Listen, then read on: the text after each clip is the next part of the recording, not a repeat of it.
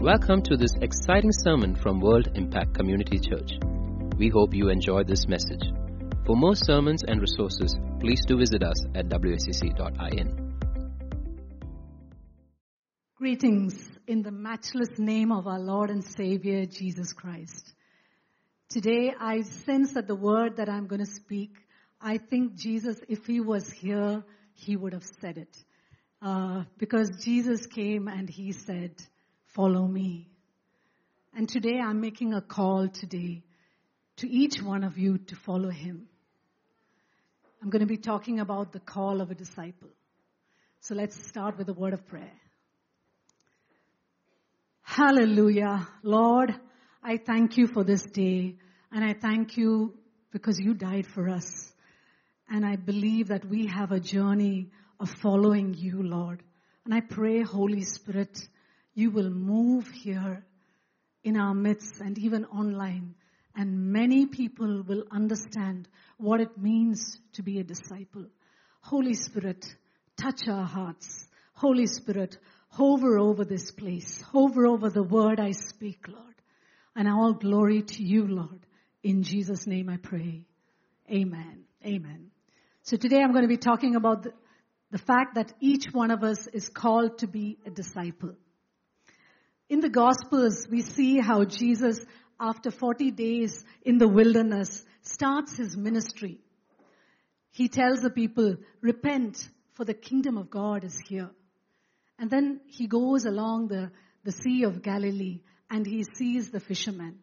And first of all, he calls Peter and Andrew on the boat and he tells them, follow me. And he says, follow me and I will make you fishers of men. And in Mark uh, chapter 1 verses 19 and 20, he then calls James and John. When he had gone a little further from there, he saw James, the son of Zebedee, and John his brother, who also were in the boat, mending their nets. And immediately he called them, and they left their father Zebedee in the boat with the hired servants and went with him. Just imagine that scene. I was just imagining how I would have felt if I was one of those fishermen. And suddenly someone who probably I've just seen once or twice crosses and suddenly says, follow me. What would have made them leave everything and just follow him? Incredible, isn't it? But they did. And we see also in, uh, in Luke chapter 5, uh, how Jesus called Matthew tax collector. Uh, Luke chapter 5 verses 27 and 28 say, After these things, he went out and saw a tax collector named Levi sitting at the tax office and he said to them, to him, follow me. So he left all, rose up and followed him. Little would of these, would these men realize what this call meant. I know that many of you have accepted Jesus as your Savior, but it doesn't stop there. The Lord is telling each one of us, follow me. And these men, they rose up and they changed the world. And that is the call that God has for each one of us. In the Greek, the word for disciple is mathetes. And that is actually a learner, a student, an adherent. That is, someone who adheres completely to the teachings of another, making them his rule of life and conduct. So amongst the Greek and the Jews, there were disciples. And those uh, following the Greek masters would usually learn philosophy, their teachings. But amongst the Jews, those who followed the rabbis, they would not only learn the teachings, but they follow their lifestyle and their traditions. So it was a total transformation when you said, when a person said, I'm going to follow this rabbi. If you look at the history of discipleship amongst the land, the country of Israel, it was in 500 BC during the time of Ezra and Nehemiah. So the people of Israel had been taken as exiles into Babylon and they were brought back into Jerusalem to build the temple. And at that time, God raised up Ezra to teach them things because they had been in exile for so long. and there was a spiritual reformation.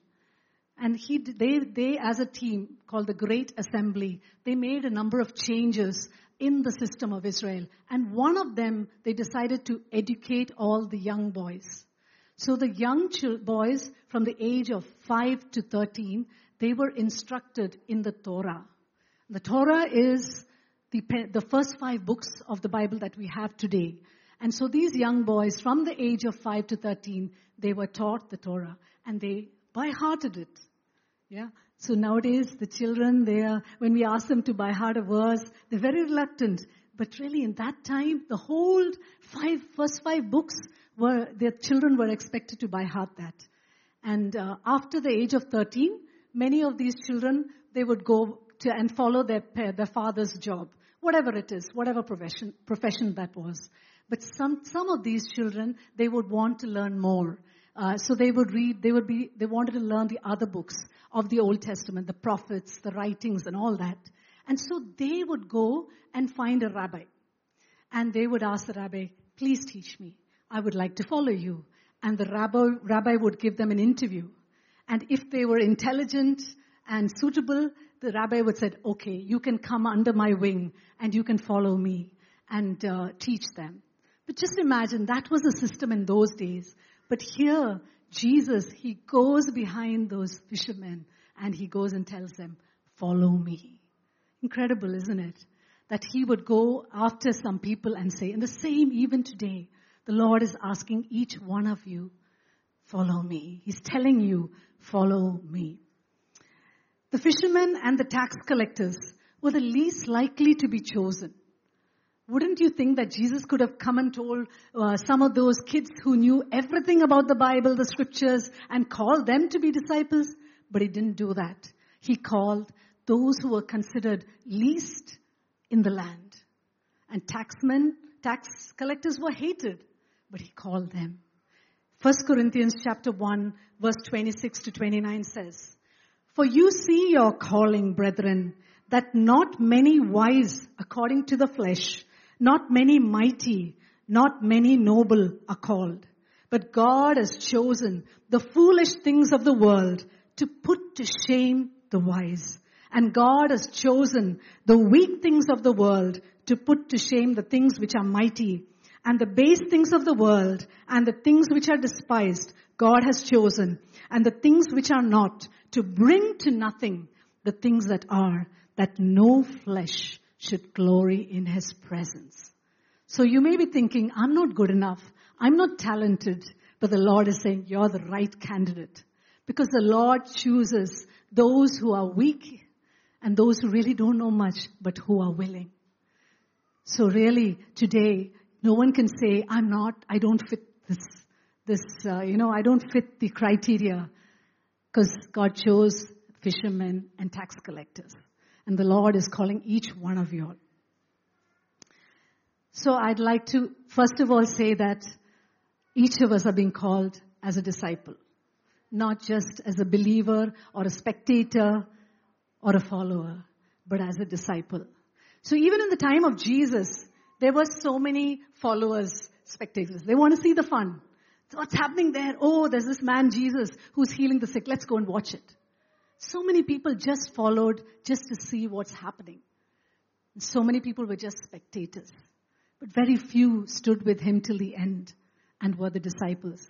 In fact, if you see in John chapter 9, the story of the man who was blind and uh, blind from birth, he was healed and he was so excited and the Pharisees were mad because it was a Sabbath and they were asking, who healed you? They said, the, the man, Jesus healed me. And then they went to the parents of that man and they asked them, who healed your son? Was he blind? Then they said, yes, he was blind, but we don't know who healed him. Go and ask him. Just imagine, their son had been blind from birth and they couldn't testify of the person who healed. So they ended up being spectators and not disciples. So the choice is for each one of us. You may have seen the miracle. You may have known in your heart that He is the one true God, but you may not be willing to take that extra step and say, I want to be a disciple. So the Lord is calling us today to be disciples. Now, what is discipleship? Discipleship is following Jesus. And uh, there are, it involves a number of things. So I'm going to be touching a few things of what discipleship means. John chapter 14 to 17 is known as the upper room discourse. It's a time where Jesus spent time with the disciples at the Last Supper before he was crucified. And even though he taught the disciples over the, the three years that he was in ministry, during these, this short time, he told them so many things to prepare them for the time when he would leave and they would have to take over. So we're going to look at some things that he taught them. First of all, discipleship means to know Jesus.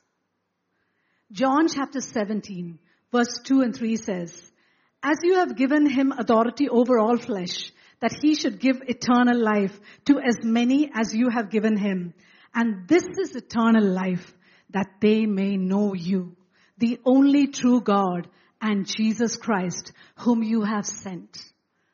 Eternal life is really about knowing Jesus. And that word know is actually, it means to have an intimate relationship to have a personal walk, a personal experience, not to just know. There are many people you just know to some extent, but here it's talking about an intimate relationship. In the uh, King James Version, it always says about Adam knew Eve. It is talking about a relationship between a husband and a wife, that close. And the Lord is saying, you need to know me. First thing as a disciple we need to do is to know Jesus. Mark chapter 3 verse 14 says, Then he appointed twelve that they might be with him and that he might send them out to preach.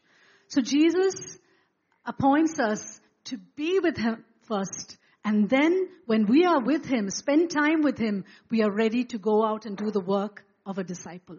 So the first thing is to really know him and spend time with him. I encourage each of you to have a time with the Lord every day. We have so many, um, you know, things to do, so many things. I know a lot of kids are busy with their studies and all that. But if you have that time with the Lord, you can face anything for that week or that day. So that time spent in the presence of God and reading His Word is so key for a disciple. You know, I, you can be busy every Sunday coming to church and saying, oh, I serve in church. I'm an usher here. I'm a, I'm in this team, the media team. But if you're not spending time with Him and knowing Him, it is all in vain. So encourage each of you. Yes, coming to church is necessary. Fellowship is necessary. But the key thing is that we should know Him. So each one of us needs to know Him. In uh, the book of Daniel, when the angel comes to Daniel and shows him about the end times, he talks about the difficulties to come. That things are not going to be easy. And all of us know things are not easy anymore, especially after COVID. Things are difficult. The stock market is crashing. So many things are not so sure anymore. You can't depend on anything. But Daniel, in that book, uh, the angel says that there, there, there will be difficult times, but those who know their God shall be strong and do great exploits. So even now, I sense the Lord telling many of you, yes, there may be difficulties around you, but if you know the Lord, you will do great things. You will be strong and do great exploits. So the first thing is we need to know Jesus. The second is we need to serve. At the Last Supper, as Jesus, after the supper, we all know that Jesus got up he took, a, uh, took out of his garments and he put on a towel and he went and washed the feet of the disciples. Yeah? Just imagine the Lord of the universe doing that. In uh, John chapter 13 verse 14 to 16 it says, If I then, your Lord and teacher, have washed your feet, you also ought to wash one another's feet. For I have given you an example that you should do as I have done to you. Most assuredly, I say to you, a servant is not greater than his master, nor is he who is sent greater than he who sent him. We are sent by Jesus.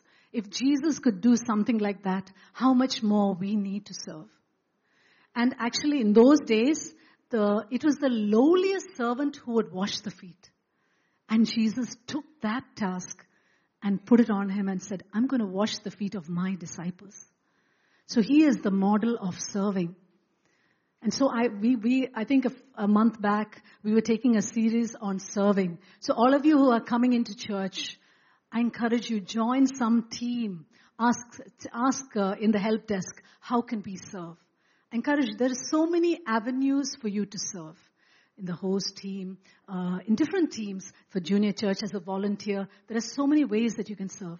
A disciple serves. It shouldn't be that I come every Sunday and just attend the service and go back. You need to serve. So the second thing that we do as disciples is we serve. Thirdly, loving Jesus and others. This involves being, discipleship involves loving Jesus and others. John chapter 13 verses 34 and 35 says, A new commandment I give to you, that you love one another as I have loved you, that you also love one another.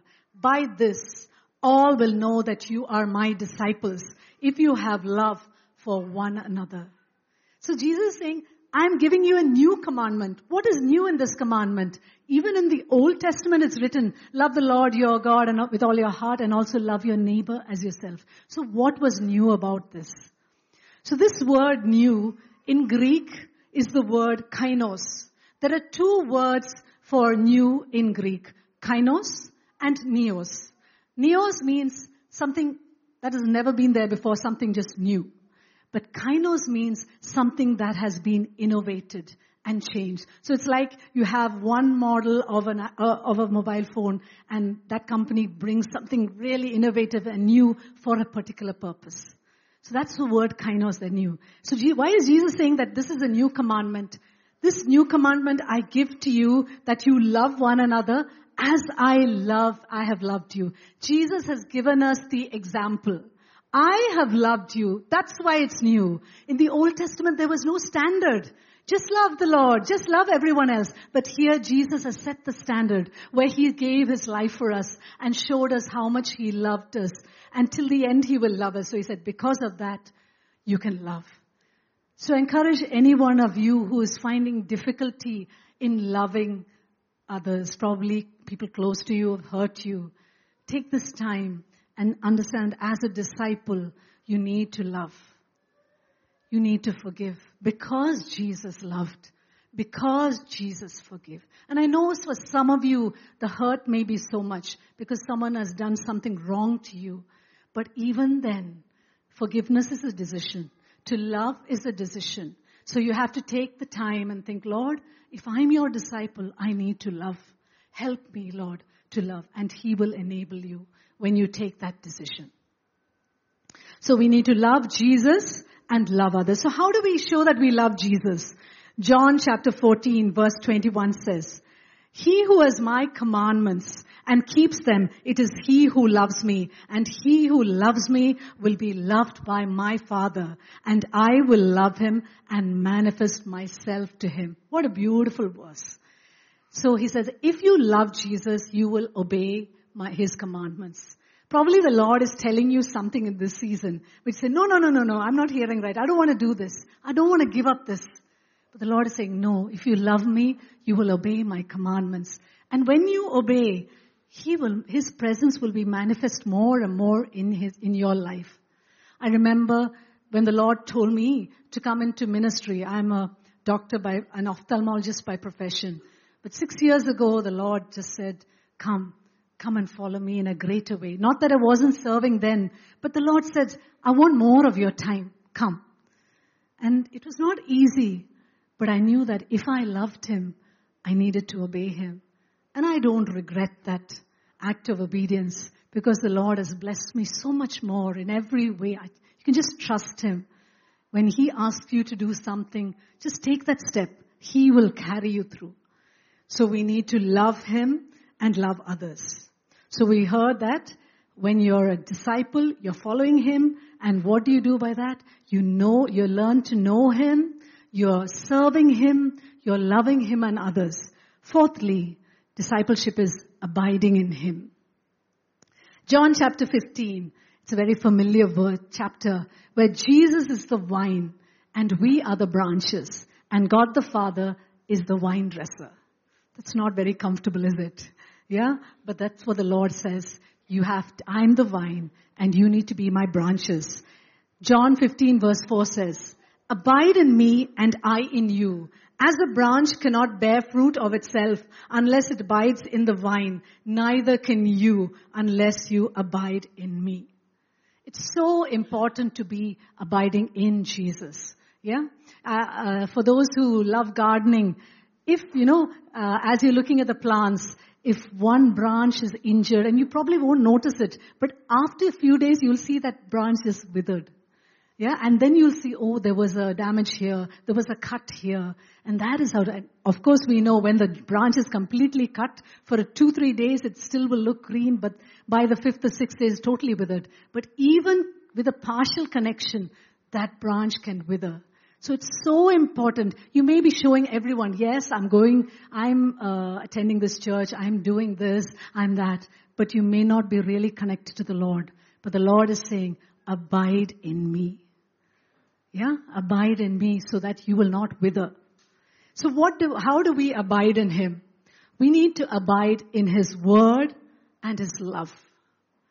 There's nothing like the Word of God. It is so precious.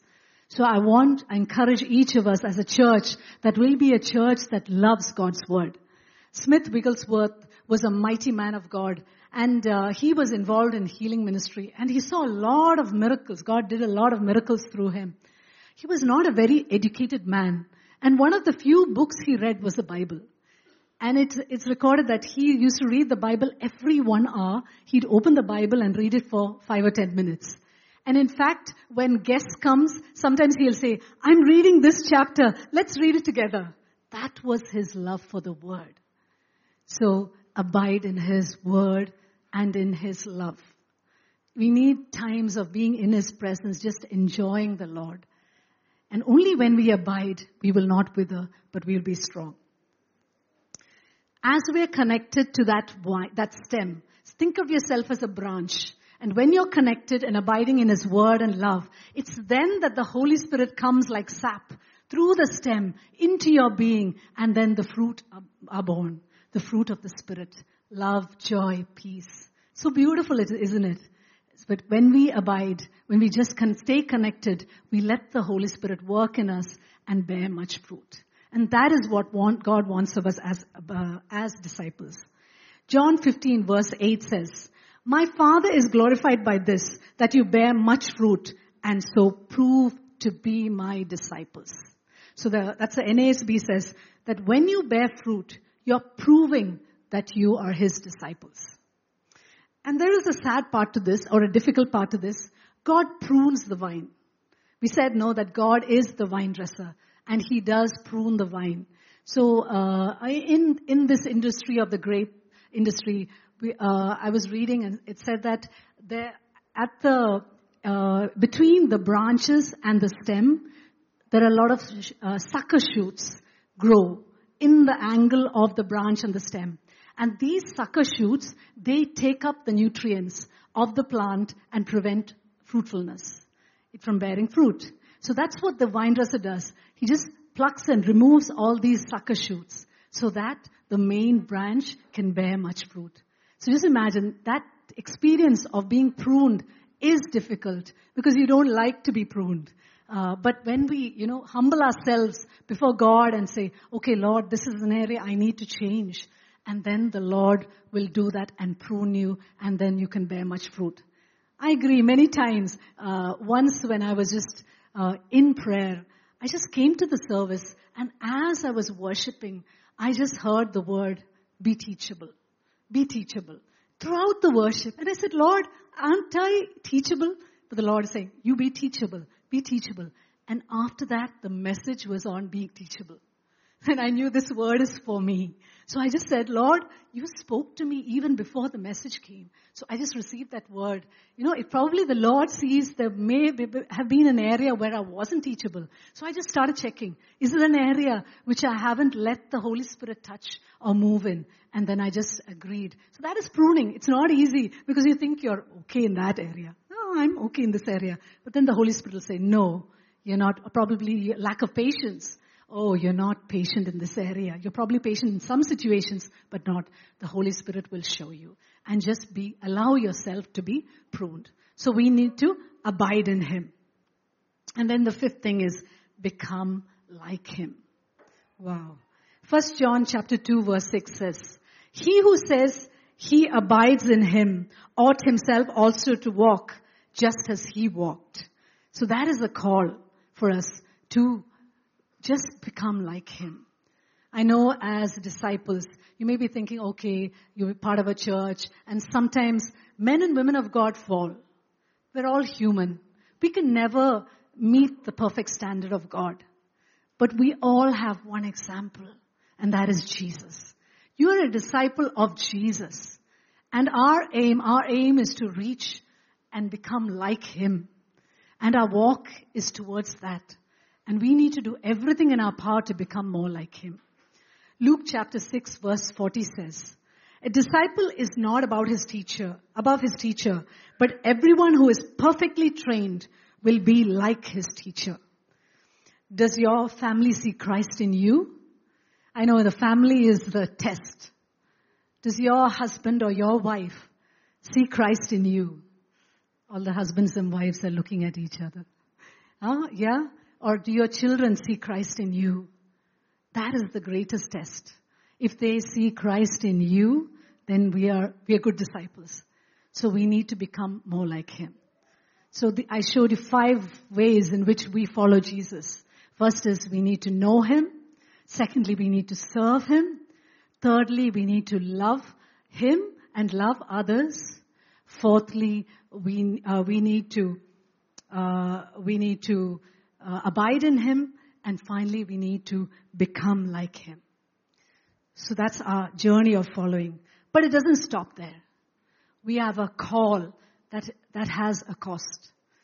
You know, everyone may stop here. It's good to be a disciple, but there is a cost to this discipleship. When when you were saved, for salvation, there isn't much of a cost on our part. We just have to believe. By faith and grace, we believe. So we don't really pay a price. But to be a disciple, there is a price. There is a cost. So the Lord is saying that there is a cost that is associated with this.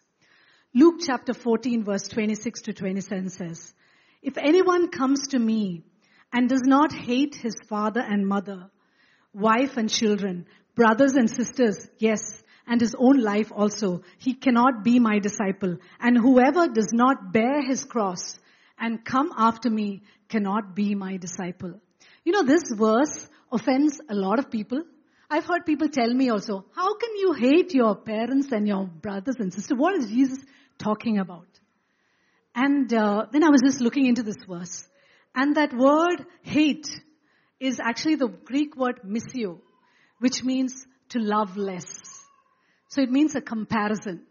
So if your love for God is this much and your love for your parents is higher, that means you're not a proper disciple. It's just a comparison. You need to love God more than you love anyone else.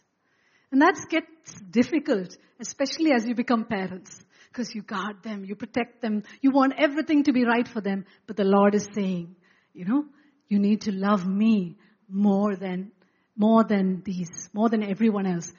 We know that that means that because God also said to honor your parents. Yeah? So it doesn't contradict the word. He just said you have to give first place to me. I was listening to a couple who was speaking and saying that uh, in their marriage they've made a decision. Uh, both of them, when they keep on telling each other, "Listen, we need to love God more than we love each other." And I was so encouraged to hear that because they have made a decision. They're not. They're, it's not been too long since they got married. They decided that okay, Jesus first and then each other next. And that is a good decision for all you who are getting into marriage or just married. Keep the Lord first above everything. So there's a cost where you give God, Jesus first place. Then Luke 14 verses 28 to 30, it says, For which of you, intending to build a tower, does not sit down first and count the cost, whether he has enough to finish it, lest after he has laid the foundation and is not able to finish, all who see it begin to mock him, saying, This man began to build and was not able to finish. Just imagine, I know there are a few architects and people learning for architecture here, and they'll be know that okay, when you build a house, you need to plan how much money you have and how much, what type of house you can build, and then only you can go ahead with it. Otherwise, you will stop the work in the middle. So uh, when we were building our house, around that time, a family I knew, uh, they were they had just finished their house somewhere in that area. Uh, but afterwards, I heard that they had to sell the house because I think they would have gone way beyond their budget. And they realized that they had got into debt. So they sold the house and they went and uh, they went for uh, rent for the next seven years in another area. And then later on they built the house. But that really, you know, struck me and I decided, oh God, when I'm building up, when we were building our house, I'm not going to spend too much, just the right amount. I know my budget. Because even if you budget, it'll become a little, definitely much, a few lakhs more than what we budget. So I decided, no, we don't want to have debt after this. Uh, we want to be able to finish it in our amount. So you need to count the cost of discipleship. Matthew 16 verse 24 to 27 says, Then Jesus said to his disciples, If anyone desires to come after me, see very clearly he's saying, if anyone desires to come after me, it's a choice. Discipleship is a choice. You can say, I don't want to be disciple. I just want to be comfortable here with just knowing Jesus. That's, I mean, just you know, having his name, being a child of God, but I don't want to be disciple. But he's saying, Jesus said, if anyone desires to come after me, let him deny himself and take up his cross and follow me. So what do you mean by deny himself? Some people think denying yourself is self-denial, denying yourself of everything, living a very frugal lifestyle. And thinking of that, they said, no, no, we don't want to be that type of disciple. We don't want to be that. But that's not what Jesus is speaking about. Denying yourself is putting God's will above everything. Putting the will of Jesus above every situation in your life. It's like if you're in the car, letting Jesus be the driver and taking hold of the steering and you sitting next to him. So many times we don't, you know, we we don't let Jesus drive. We say, okay, Jesus, just sit in the side seat. Let me sit in the, the, the steering wheel. Let me decide. But when you deny yourself, you have to give Him over that control, over every decision in your life. You need to deny yourself. C.S. Lewis says, until you have given up yourself to Him, you will not have a real self. So it's only when you give yourself up to Him totally you really find yourself. Being, you know, uh, I was saying you know, about how I came into the ministry. I have discovered more things about myself, serving God in this way, which I never knew was in me. See, the Lord knows you so well. And when you deny yourself, you start discovering new things. It's such a beautiful journey. And you, and He teaches you and shows, you can do this, you can do that. So we need to deny ourselves. And then what do you have to do? You have to take up the cross. That doesn't sound too great. Yeah? So in those times, uh, the Romans used to crucify uh, the all those who did anything wrong. The Jewish never crucified. So the Romans, in whichever colony they had, they would give them the punishment of crucifixion. And it was one of the worst types of death. And the person who was to be crucified had to carry the horizontal beam of the cross the vertical beam would already be in the place and carry it and go to that place. So just imagine the state of mind of a person who's carrying the cross. He's saying that I'm going to my death. So Jesus is saying, deny yourself and carry your cross. That is carrying everything for His sake. Saying that, Lord, I'm okay to carry things for you because I'm going to meet you. Some people think that carrying the cross is all the difficulties, the trials that we have in this world. It isn't. It's actually everything that you suffer because of your faith in Jesus. Everything, that is the cross. I know some people here have been coming and worshiping God alone. And probably your family doesn't understand that. And your family doesn't believe. That is your cross. But keep at it. Because at some point the Lord will bring them in. So you need to carry your cross. Yeah? He says, carry your cross. Take up your cross and follow me. For whoever desires to save his life will lose it. And, but whoever loses his life for my sake will find it. What an incredible. We always want to hoard things for this life. We want to keep enough for this life. But that life can go in just a second. And the Lord is saying, let go of all these things and just follow me. Keep, be wise.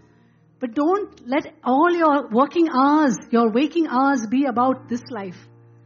If you lose things of this world and follow me, you will gain a life. So that is the call of discipleship. For what profit is it to a man if he gains the whole world and loses his own soul? Or what will a man give in exchange for his soul? For the Son of Man will come in the glory of his Father with his angels, and then he will reward each according to his works. So there is a cost. There is a cost of having to love God more than anyone else, a cost that we need to deny ourselves, a cost where we will have to carry our cross. But in all that, even though we lose a life, we will gain it. And there are rewards. There are beautiful rewards. Mark chapter 10 verses 28 to 30 says, Then Peter began to say to him, See, we have left all and followed you. So Jesus answered and said, Assuredly I say to you, there is no one who has left house or brothers or sisters or father or mother or wife or children or lands for my sake and the gospel's who shall not receive a hundredfold now in this time houses and brothers and sisters and mothers and children and lands with persecutions and in the age to come, eternal life. The reward is there for a disciple. It is a mighty reward. And then also, uh, I just wanted to say that in this walk of discipleship, the Lord has given us a light yoke. So I was reading about the yoke. The Jewish rabbis, they were, it, there was a phrase that says they would give their yoke to their disciples. What that meant their teachings, their traditions, and everything they did, their lifestyle to the disciples. And that's why Jesus, when he, uh, when he criticized the Pharisees said, you're giving the people such heavy yokes and you yourselves are not doing it. But Jesus says, I'm going to give you a light yoke. Matthew chapter 11 verse 28 to 30 says, Come to me, all you who labor and are heavy laden, and I will give you rest. Take my yoke upon you and learn from me, for I am gentle and lowly in heart, and you will find rest for your souls. My yoke is easy and my burden is light. Discipleship is a journey. It's not a program. It's a lifestyle. And I encourage each one of you today. Don't just be a spectator. Don't just be a follower or a believer, but take the decision to be a disciple. It's not enough to be just a disciple. In this journey, God is asking us to make disciples. Matthew chapter 28 verses 18 to 20 is the Great Commission. And Jesus came and spoke to them saying, All authority has been given to me in heaven and earth. Go therefore and make disciples of all the nations, baptizing them in the name of the Father and the Son and the Holy Spirit, teaching them to observe all things that I have commanded you. And lo, I am with you always, even to the end of the age. So God has given us that commission. And even as a church, our church is a church of disciples and a church that makes disciples. That is the mandate the Lord has given us. So even as Thank you for listening to this sermon. For more sermons, please do visit us at wicc.in.